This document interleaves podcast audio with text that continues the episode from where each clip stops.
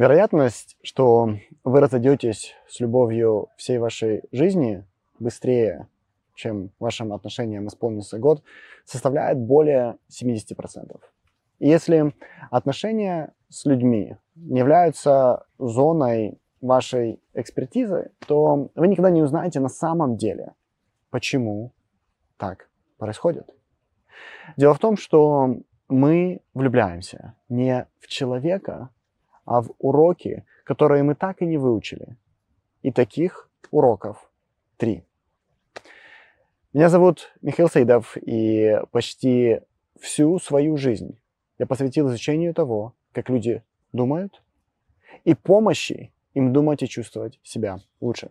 И сегодня я расскажу вам, почему поиск настоящей любви – это опасное для вас занятие. И в конце этого видео я дам вам неочевидный совет, что вам стоит сделать вместо этого.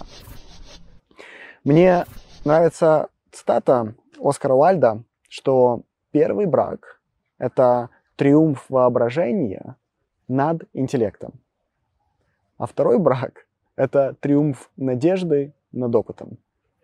И мне хочется объяснить, что Оскар Уальд имел в виду, когда он это говорил. Мы всегда связываем свою жизнь с невыученными уроками. И первый урок заключается в том, что нас привлекают не те партнеры, которые сделают нас абсолютно счастливыми и безмятежными, а те, которые связаны с нашим прошлым. Если мы с детства привыкли, что значимые люди на наши нужды не обращают внимания, или что нас постоянно критикуют, или что нас вроде любят, но в нашей жизни физически постоянно отсутствуют, то наше тело запоминает такое поведение и хорошо его потом узнает в будущем. Таким образом, наше тело обязательно среагирует бурным всплеском гормонов, когда встретит такого человека уже во взрослой жизни. Такого, то есть как в детстве. Человека, который, например, любил, но отсутствовал, или любил, но причинял боль. И в этот бурный всплеск гормонов в ответ на знакомое из прошлого наш мозг опишет нам словами любовь. В когнитивно-поведенческой терапии это называется emotional reasoning или эмоциональная аргументация. Это когда мы используем то, как мы чувствуем, чтобы делать о чем-то стратегический вывод. Например, если мое тело откликнулось бурной позитивной эмоцией на человека, то это значит, это правильный для меня человек. Эта интуиция мне подсказывает, что это правильный для меня человек. Это значит, что может быть даже это любовь. К сожалению, тело и мозг, скорее всего, нас в этот момент обманывают. Это не тот человек, и это не любовь. В своей коучинговой практике я встречал поразительно мудрых и необыкновенно красивых людей – особенно женщин, которые связывали свою жизнь с кошмарными партнерами. Например, совсем недавно у меня в работе была девушка, которая не только необыкновенно привлекательна и одновременно является известным экспертом в очень наукоемкой профессии. И вы себе не можете представить, ее успех бежит впереди нее, и она в свои 30 смогла построить то, что многие из нас не успевают даже до пенсии. А ей только исполнилось 30 лет. И уже второй раз во втором браке с ней повторяется одна и та же история. В первый же год брака она рождает ребенка, и до того, как ребенку исполняется год, она разводится. Причина? Она узнает, что второй муж, как и первый, использовал ее и обманывал. Теперь у нее на руках двое детей от разных мужчин, и ни с одним из отцов она больше не поддерживает отношения. Она не может им простить этого обмана, этого использования. И вопрос, как с ней? Это могло произойти, учитывая уровень ее интеллекта, уровень ее возможностей, ее красоту, ее понимание мира. И ответ такой же, как и в ее первом браке. Она не выучила урок, в котором ее тело реагирует на мужчин, которые склонны к обману, манипуляции и использованию женщин. Многие из этих уроков для клиентов не очевидны, пока они не начинают работать с нами. Если вы хотите увидеть уроки, которые мешают почувствовать себя лучше, и осознать шаги, которые выведут вашу жизнь на качественно новый уровень, приходите на сессию с экспоненциальным коучем нашей академии. Таким образом, первый невыученный урок заключается в том, что мы влюбляемся на самом деле не в человека. Мы влюбляемся в свое прошлое. Мы не влюбляемся в свое будущее счастье. Мы влюбляемся в незаконченный, невыученный урок из прошлого. Еще раз, мы влюбляемся в свое прошлое, а не в свое будущее счастье. Это был первый урок. Второй урок. Долгосрочная любовь к партнеру является эмоцией, создаваемой мышлением. Мы не любим другого человека, мы любим свои мысли о нем. И в этом разница между условной и безусловной любовью. Безусловная любовь возможна только к носителям наших генов, и то не всегда. Но особенно мамы здесь хорошо понимают, о чем я говорю. Как это любить детей безусловно. Но всех остальных обычно мы любим с условиями. И условия — это мысли. Условия — это просто предложение, кем другой должен быть. То есть я тебя люблю, пока мои мысли о тебе мне нравятся. И здесь хочется вернуться к первой цитате да, Оскара Уальда, с которой я начал, что брак — это триумф воображения над интеллектом. Большинство из нас хочет, чтобы наши партнеры поменялись. И, к сожалению, этого не произойдет. Наши партнеры делают ту работу, которую они должны делать, они являются самими собой. Например, мы все знаем, что сладкое есть вредно. Если вы знаете, скажите мне честно, почему тогда, если вы знаете, что это вредно? Почему до сих пор продукты с сахаром до сих пор присутствуют в вашем рационе? Вы знаете, что это вредно, вы знаете, что вы от этого управляетесь. Вы знаете, что это плохо и в, не стоит это есть, но вы все равно это едите. Почему? Ответ – вы не можете себя поменять. Если вы себя даже не можете поменять, то какая вероятность, что вы сможете поменять вашего партнера? выйти замуж или жениться на человеке, которого хочется изменить, или когда ты веришь, что тот человек, на котором ты женишься или за кого уходишь замуж, когда ты веришь, что этот человек, возможно, поменяется под вашим влиянием. Если вы это верите, это сумасшествие. И большинство из нас на это сумасшествие идут. В то время, как проходят годы, и наши партнеры делают то, что, как я уже сказал, они должны сделать. Они остаются собой, то есть не меняются. И внезапно ваши мысли о них становятся не такими приятными. Как я уже сказал, мы любим с условиями. И когда условия не выполняются, мы перестаем любить. И здесь невыученный урок заключается не в том, что нам нужно найти партнера, который сразу попадает в наши условия. Потому что это хоть, казалось бы, на поверхности неплохая идея, но чертовски сложно реализуемая идея.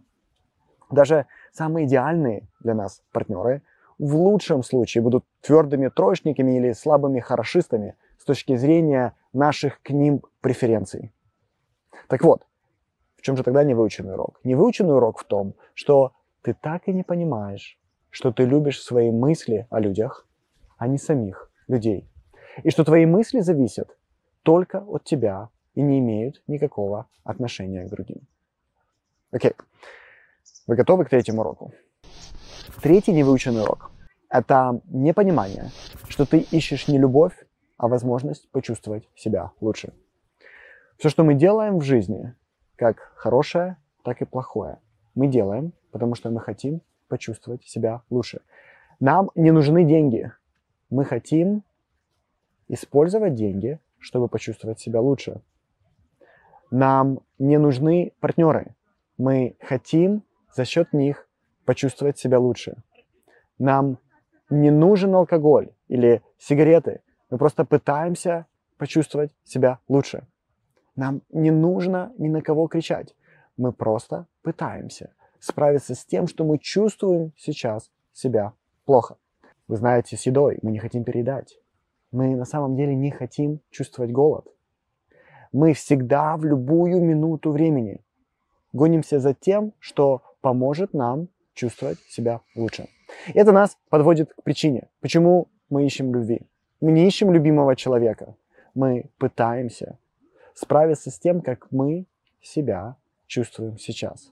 Мы пытаемся справиться со своим одиночеством, со своей скукой, со своей нереализованностью, со своим несовпадением с нормами общества, со своей усталостью от ответственности за все, со своей усталостью от заботы за всех и за всем, за своей нереализованной заботой также о других. И что нам важно в этом уроке, это перестать себя обманывать и увидеть свою мотивацию честно. Когда вы честно себе говорите, что ищете, например, не любовь, а финансовую поддержку, то как минимум вы открываетесь другим вариантам закрытия этой нужды. Или если вы хотите, чтобы вас дома просто кто-то ждал, то как минимум вы посмотрите на другие опции решения этой проблемы. Например, может быть, собаку заведете или домашнее животное, которое всегда вас будет ждать дома и никогда не разочарует. Или как минимум будет разочаровывать намного реже, чем человек. Вы должны понять, что любовь — это не способ заполнять себе пустоту. Это способ дать другому свободу. И я хочу, чтобы вы сейчас запомнили эту дефиницию, потому что она спасет вас от невыученных уроков. Любовь — это не способ заполнить свою пустоту. Будь она из прошлого или последствием вашего настоящего, любовь дает другому свободу быть счастливым. Любовь — это подарок другому, возможности быть собой, возможности быть счастьем. И в конце я пообещал вам дать совет, который изменит для вас текущее жизненное уравнение. Как я уже сказал, любовь — это подарок, который нужно быть в состоянии подарить. Есть тест, который определяет вашу готовность. Может быть, вы слышали, есть африканская поговорка, что стоит опасаться голого человека, который хочет подарить тебе рубашку. И я впервые сам эту поговорку услышал от uh, Майи Энджело, про которую я, кстати, недавно делал видео. И я очень согласен с этой поговоркой. Человек, который не любит себя, не может предложить вам любви. То есть, чтобы знать, что вы можете любить другого, сначала вам придется подарить любовь себе. И я знаю, что вы слышали эту банальщину миллион раз. Ты должен любить себя. И существует огромная вероятность, что вы миллион раз слышали, но так и не поняли. Давайте проверим. Остановите сейчас видео и продолжите фразу. Я люблю себя когда? И напишите хотя бы пять предложений, когда вы себя любите. И моя подсказка, что любить себя – это не про принятие солевых ванн, или не про маникюр, или фитнес, или массаж. Это нечто намного большее. Любовь к себе чувствуется как безмятежность, как интерес к себе, как сострадание себе, как уверенность в себе, как ясность в настоящем дне, как уважение в том, как ты с собой разговариваешь, и как храбрость делать то, что правильно, так ты знаешь, что ты себя любишь. Вы готовы любить, когда показали, что вы можете любить себя. Окей, я также напомню, если вам нужна помощь в том, чтобы построить глубокие, доверительные отношения или по-настоящему полюбить себя, приходите на сессию с одним из э, коучей моей команды, одним из коучей Академии экспоненциального коучинга, и они помогут вам увидеть истинную причину того, что мешает почувствовать себя лучше прямо сейчас и покажут вам шаги, которые приведут на качественно новый уровень. И, как обычно, ссылку моя команда оставит в описании. На этом все. Ну что ж, пишите комментарии, я их жду, я их всегда читаю. Мне очень интересно, какие мысли вы забираете.